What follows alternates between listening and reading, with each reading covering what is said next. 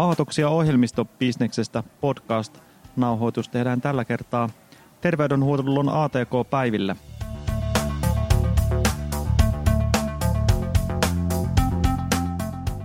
Täällä on äänessä Markku Haukijärvi.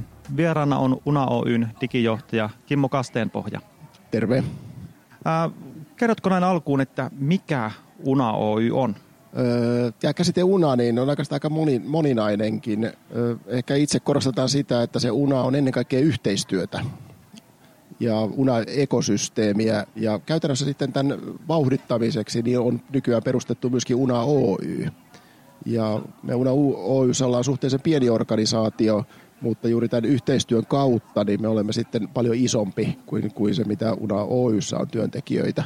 Ja UNA Oy on vaan perustettu sen takia, että saadaan tämmöinen niin kuin muoto tälle yhteistyölle, joka on se koko UNAn keskeinen asia. Mutta jos lähdetään ihan alusta, niin mikä UNAn tavoite on? Tämä UNA-työ ja UNA-yhteistyö on alkanut useita vuosia sitten. Ja sillä tavoitellaan sitä, että nämä sote-alueelle nämä asiakas- ja potilastietojärjestelmät ja koko tämä hyvinvointi IT kehittyy uudella tavalla. Modulaarisena, vaiheittaisena ja tähän ekosysteemiin nojautuen. Joo, eli tavoitteena on siis äh, siis potilastietojen ja asiakastietojen ää, siirtyminen paikasta toiseen mahdollisimman ää, sujuvasti. Voiko näin kiteyttää tämän? Kyllä, kyllä joo. Ja tämä on niin yksi niitä keskeisiä asioita. Että meillä Suomessa on ehkä vähän mantra, että sote-tieto ei liiku. Ja, ja se on sitten aiheuttanut erinäisiä haasteita ja osa näistä sote niin rakenteen tai organisaatiorakenteen muutoksistakin, niin niin jotenkin heijastelee tätä, että sote-tieto ei liiku ja nyt tarvitaan siihen tuota organisaatiorakenteen muutos. Tässä unassa ehkä ajatellaan niin, että me tietotekniikalla ratkaisemme nyt vihdoin tämmöisen pitkäaikaisen ongelman, eli saadaan se sote-tieto aina sinne, missä sitä kulloinkin tarvitaan. Kerätään tieto niistä, niistä paikoista, missä tietoa on ja koostetaan se järkevään, niin tehdään sitä järkevä yhteenveto ja näin se sote-tieto saadaan liikkeelle. Nythän Suomessa on jo käytössä tämä Kelan kanta-palvelut, eli siellä on ihmisten lääkemääräykset ja potilastiedot. Eikö ne tiedot saa jo sieltä? No aika paljon tietoja saa kyllä, ja päivä, niin kuin päivä päivältä enemmän tietoja viedään kanta-arkiston kautta. Likikään kaikki tiedot ei kuitenkaan löydy kannasta, ja osa tiedoista ehkä tulee liian viivästetysti suhteessa siihen palvelutilanteeseen, missä ollaan. Ja ehkä jonkinlainen haaste on myöskin se, että eh, kun kantarkisto on tämmöinen dokumenttipohjainen ja siinä palvelutilanteessa taas, niin tämä sote-ammattilainen kaipaa toki sellaisen kokonaiskuvan asiakkaasta tai potilaasta. Ja tähän me ollaan nyt keksimässä ratkaisua. Ei tarvitse kahlata sieltä niitä dokumentteja, vaan voidaan nähdä se koko palveluhistoria, tautihistoria yhdellä silmäyksellä. Mutta tässä hyödynnetään siis nimenomaan tätä kannasta löytyvään tietoa tämmöisessä potilaan kokonaiskuvassa. Kyllä joo, että kanta on se keskeisin tietolähde. Ja siltä osin, kun kannasta ei sitten näitä tietoja löydy, niin hyödynnetään paikallisia alueellisia järjestelmiä, joista tuodaan ne tiedot. Mitkä on niitä tietoja, mitkä ei vielä kannasta löydy? Vai, vai onko tässä tulossa joku siirtymä, että näitä tietoja sitten myöhemmin lisätään tuonne kantaan? Kantaan koko ajan viedään enemmän ja enemmän tietoja, mutta on moniakin erinäisiä tietoja, joita ei vielä sieltä löydy ajanvaraustietoja, lähetteisiin liittyviä tietoja ja eräitä tämmöisiä toimintakykyyn liittyviä tietoja, jne, jotka on kuitenkin siinä potilaan niin kuin kokonaistilanteessa hyvin tärkeitä ja ratkaisevia asioita ja ne tulee saada sitten saman tien Eli tuoko UNA tähän äh, ennen kaikkea terveydenhuollon ammattilaisille sellaisen nopean, ajantasaisen tiedon potilaan tilanteesta? Näin, näin voisi sanoa. Ja tosiaan paitsi lääkärille, niin myöskin tosiaan sosiaalityöntekijälle, hoitajalle, kaikille sote-ammattilaiselle. Ja tässä tämä, tämä toiminnallisuus tehdään tämän UNA-ydinohjelman alla ja siinä tämä tekninen ratkaisu huolehtii siitä, että ne tiedot, jotka on tälle ammattilaiselle mahdollista näyttää, niin näytetään siinä tilanteessa. Ja tukeudutaan tarvittaessa sitten siihen potilaan tai asiakkaan suostumukseen, että näitä tietoja voidaan näyttää koostetusti. Joo, eli tähän tarvitaan myös siis asiakkaan suostumus, että, että tietoja voidaan näyttää koostetusti. No ehkä tämän, tämän hetken lainsäädännössä tilanne on tämä, että otaksun, että lainsäädäntö tulee kehittymään siihen suuntaan, että saadaan nämä lainsäädännössä olevat haasteet niin kuin muutettua siihen suuntaan, että jatkossa tietoja saadaan paremmin liikkumaan, mutta tällä hetkellä monissa tilanteissa niin potilaan tai asiakkaan suostumuksella voidaan tämä tilanne ratkaista. Joo, mainitsinkin tuossa una-ytimen, eli ymmärsinkö oikein, että una-ydin on juuri se palanen, joka yhdistelee näitä tietoja eri tietolähteistä? Joo, juuri näin. Ja me ollaan tosiaan Una ytimessä sellaisessa mielenkiintoisessa tilanteessa, että me olemme tämän kilpailutuksen saaneet juuri maaliin ja olemme päässeet tämän kehittämistyön aloittamaan. Ja tästä tämmöinen reilu puoli vuotta, niin me pääsemme sitten tuolla kentällä todellisuudessa testaamaan, että miten tämä Una ydin sitten ratkoo näitä sote-ammattilaisten haasteita. Kyllä. Ähm, joo, Una ydin on yksi asia. Mitäs muita tähän Unaan sitten liittyy kuin tämä ydin? No Una ytimen lisäksi niin meillä on Una lomakepalvelu, joka on käytännössä jo testattukin pitkälle ja sen käytännön käyttöönotot on tuossa elo-syyskuun vaihteessa.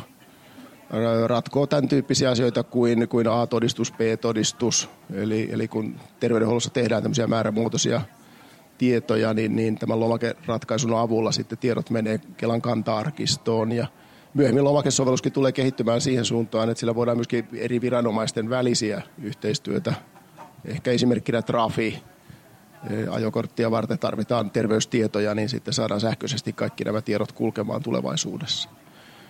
Kolmas tämmöinen UNA-ohjelma on UNA-kaari. Ja UNA-kaari tähtää sitten asiakas- ja potilastietojärjestelmien vaiheittaiseen uudistukseen.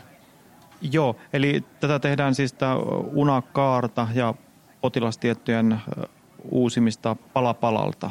Vai Kyllä, kuinka? joo. Ja tosiaan kaari on sellaisessa vaiheessa, että tällä hetkellä siinä siinä yhteistyötä tekee oikeastaan kaikki ne alueet, jotka eivät ole vielä käynnistäneet asiakas- ja potilastietojärjestelmien uudistamista.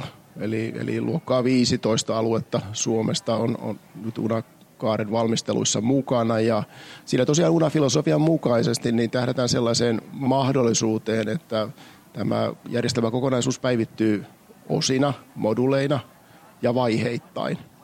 Että yritämme myöskin hallita sitä haastetta, mikä liittyy tämmöisten isojen järjestelmien päivittämiseen. Että kun järjest- koko järjestelmä päivitetään kerralla, niin siitä syntyy semmoinen tuottavuuskuoppa sinne organisaatioon. Ja tällä vaiheittaisuudella niin pyritään tämän tyyppisiä haasteita sitten uudella tavalla myöskin ratkaisemaan. Pääkaupunkiseudulla on käynnissä tämä Apotti-hanke. Mitenkä tämä UNA sitten suhtautuu tähän Apotti-hankkeeseen, että ilmeisesti nämä organisaatiot, jotka käyttää apottia, niin eivät ole sitten tässä unassa mukana? No itse asiassa osa organisaatioista on joissakin näissä meidän ohjelmissa mukana. Että esimerkiksi unalomakkeita, niin osa Uudenmaan kunnista niin tulee käyttämään unalomakkeita kyllä. Ja myöskin una-ytimen osalta niin on mahdollista, että apottialue tulee sitten jonain hyödyntämään sitä he, he varmaan miettii sitä vielä, että onko semmoinen tarpeen. Että Apotissa lienee samankaltaisia asioita, mutta se ei ole Una-ytimen kanssa päällekkäinen hanke. Una-kaari taas on hyvin pitkälle sitä, mitä Apotti tekee ja siltä osin niin varmaan ei, ei tämmöistä yhteistyötä tarvitse tehdä. Mutta eikö ne ole filosofiltaan ja lähtökohdiltaan vähän erilaisia hankkeita, että, että toi, toi Apotissa valitaan yksi järjestelmä ja se korvaa kaikki ja una tehdään sitten paloissa. Joo, juuri näin. Tuo on hyvä kiteytys, että tosiaan una tähtää siihen, että tämä, tämä uudistus voidaan tehdä osasina, palasina ja jopa niinkin, että voi olla eri osilla eri toimittajia. Ja, ja yritetään niin kuin hillitä sitä toimittajaloukkua niin sanottua myöskin tässä yhtenä tavoitteena. Ja tosiaan helpottaa sitä päivitystuskaa niin, että ei päivitä ihan kaikkia kerralla, vaan, vaan sellaisena osina, mikä on sitten tarkoituksenmukaista vai olisiko tämmöinen vanha sanonta tässä paikallaan, että parempi kerta rytinä kuin aikainen kitinä? niin, toki yritämme antaa tämmöisen toisenkin vaihtoehdon, että jos ei halua kertarytinää, niin voi sitten tehdä tämmöisenä palasina tätä uudistamista. Mitäs hyötyä tästä unasta on sitten ihan tämmöiselle tavalliselle kaduntallaajalle? Ihan tässä alkuvaiheessa varmaan meidän niin kuin painopiste on siellä ammattilaisen työssä – mutta ennen tai myöhemmin nämä asiat kyllä kohtaa toisensa ja, ja kansalaisillehan on olemassa jo tällaisia digipalveluita, niin kyllä nämä palaset tulee liittymään toisiinsa, vaikka tämä ei nyt ole ihan tässä tämän vuoden agendalla. Ja me tehdään yhteistyötä niiden organisaatioiden kanssa, jotka, joilla on painopisteenä tämä kansalaisen palvelut. Tuoko tämä UNA-hanke sitten säästöjä? Säästyykö verorahat, kun otetaan UNA käyttöön? Näinkin voi ajatella. Et yleisemminkin ehkä niin, että kun digitalisaatiota ja tietotekniikkaa viedään eteenpäin, niin se tuottaa mahdollisuudet kustannussäästöihin sitä kautta, että se toiminnan tehokkuus paranee. Sinänsä ehkä voi olla niinkin, että tämmöisiä säästötavoitteita ei välttämättä tarvita tähän sote-alueelle edes asettaa. Ja syynä on se, että, että kun mietitään, mistä se kustannusten nousu on tähän asti johtunut, niin hyvin pitkällehän se on niin, että lääkäreiden ja hoitajien määrä on kasvanut huomattavasti. Ja nyt kun Suomen ikärakenne muuttuu, niin me emme jatkossa pysty palkkaamaan niin paljon lääkäreitä ja hoitajia lisää kuin tähän asti on tapahtunut. Eli se kustannuskehitys vähän niin kuin päättyy tähän niin kuin väestön ikääntymiseen ja, ja nuorempien ikäluokkien pienempään määrään, niin tavallaan ratkaisee tämän kustannusongelman. Eli meidän oikeastaan isompi haaste lienee se, että miten me saamme sillä nykyisellä ammattilaisten määrällä hoidettua kaikki ne henkilöt, jotka apua tarvitsee. Ja tietotekniikka tietysti tuo tuohon jälleen mahdollisuuksia, eli, eli jatkossa sitten nykyisen, nykyisellä ammattilaisten määrällä pystytään hoitamaan paljon isompiakin henkilömääriä. Ja ehkä vielä enemmän niin kuin voimaanotetaan ne kansalaiset itse, kansalaisten omaiset hoitamaan myöskin, myöskin näitä kansalaisia itseään. Ja, ja tätä kautta niin ikään kuin tämä kustannushaaste ratkeaa ikään kuin itsestään. Voidaanko tämän UNAN avulla ottaa käyttöön esimerkiksi tekoälyä tai koneoppimista, joka voi auttaa lääkäreitä diagnoosin teossa tai päätöksenteossa? On muuta. Me UNAN sisällä ehkä emme tuota asiaa ole edistämässä, mutta olemme valmistautuneet siihen, että sitä mukaan kun tämmöisiä toimivia algoritmeja esimerkiksi syntyy, niin me sitten pystymme hyödyntämään UNA, esimerkiksi UNA ytimessä tämän tyyppistä osaamista ja seuraamme sinänsä sitä, mitä maailmalla tapahtuu ja Suomessa tapahtuu tässä asiassa. No, tällä keinollahan pystyisi ehkä tuomaan sitten säästöjä, että jos niin lääkärin työ vähenee tai helpottuu siinä ja koneet on apuna esimerkiksi tulkitsemassa lääketieteellistä kuvantamista tai no, syöpädiagnoosia tai jotain vastaavaa tai miettimässä, mikä on oikea lääkitys. Joo, kuulostaa juuri sellaista asioilta, mitkä, mitä itsekin ollaan unassa seurattu ja varmasti näin, että kun tuo asia vaan etenee, niin sieltä sitten tulee myöskin säästöjä sitä kautta, että henkilötyön määrä vähenee. Mutta sitten kun tätä unaa kehitetään, niin onko tämä vain isojen toimittajien pelikenttä vai onko pienemmillä yrityksillä tai startupeilla mitään mahdollisuuksia päästä tähän joukkoon mukaan? Varmasti on pienilläkin mahdollisuuksia. Että tämän UNA ytimen voi ajatella tämmöisenä alustatalouden ratkaisuna. Eli, eli kun meillä on julkiset rajapinnat ja sitten tämmöinen pienempikin yritys, joka sitten tukee näitä meidän julkisia rajapintoja, niin he pääsevät sitä kautta mukaan tähän toimintaan. Että pyrimme antamaan tilaa sekä isoille että pienille toimijoille. Äh, mainitsit näitä nämä kolme eri aluetta, eli unalomakkeet, unaydin, unakaari. Äh, onko siinä kaikki? Kun nämä on tehty, niin onko sitten una valmis? No, maailma ei taida tulla valmiiksi koskaan, mutta tuota, olemme kyllä miettineet myöskin sitä, että Una Oiva olisi tämmöinen vielä yksi ohjelma, jossa sitten nimenomaan tätä tekoälyä ja tämmöistä, tämmöistä niin kuin sotetiedon toissijaista käyttöä hyödynnettäisiin sen tyyppisillä ratkaisuilla, että saadaan sitten apua siihenkin puoleen. Se on hyvin alkuvaiheessa vielä ja aika näyttää, että mihin se sitten konkretisoituu. Miten näet tämän terveydenhuollon tietojärjestelmien kehityksen nyt tulevaisuudessa? Jos unohdetaan UNA, niin mitä muuta tällä sitten tapahtuu? Niin, tästä kun unan näkökulmasta asiaa katselee, niin tässä unassa tuntuu tapahtuvan paljon, mutta toki tapahtuu paljon muutoinkin. Ja ehkä yleisemminkin se, että mitä tietotekniikassa tapahtuu, niin se tulee myöskin tälle sote-alueelle kyllä. Yksi haaste, mikä tässä hyvinvointialueella it on, niin on se, että perinteisesti tällä toimialalla on käytetty suhteellisen maltillisesti rahaa IT-kehittämiseen. Jos verrataan muihin toimialoihin, otetaan vaikka finanssisektori, niin siellä summat on ainakin kolme, jos ei neljä kertaa suurempia suhteessa sen, sen ikään kuin toimialan vaihtoon. Että toivoisin kyllä, että organisaatiot rohkaistuisivat käyttämään enemmän rahaa IT-kehittämiseen. Että myöskin maailmalta löytyy esimerkkejä sairaaloista, jotka ovat sitten tämän päätöksen tehnyt ja käyttää paljon sitten IT-rahaa. Ja, ja näissä sairaaloissa on sitten syntynyt nämä maailmanluokan järjestelmät, joita nyt sitten Suomeenkin on tuotu. Että jos Suomessa olisi tämä päätös aikaisemmin tehty, että rahaa olisi voitu käyttää enemmän hyvinvointi-IT-kehittämiseen, niin meillä olisi tilanne nykyistä parempi.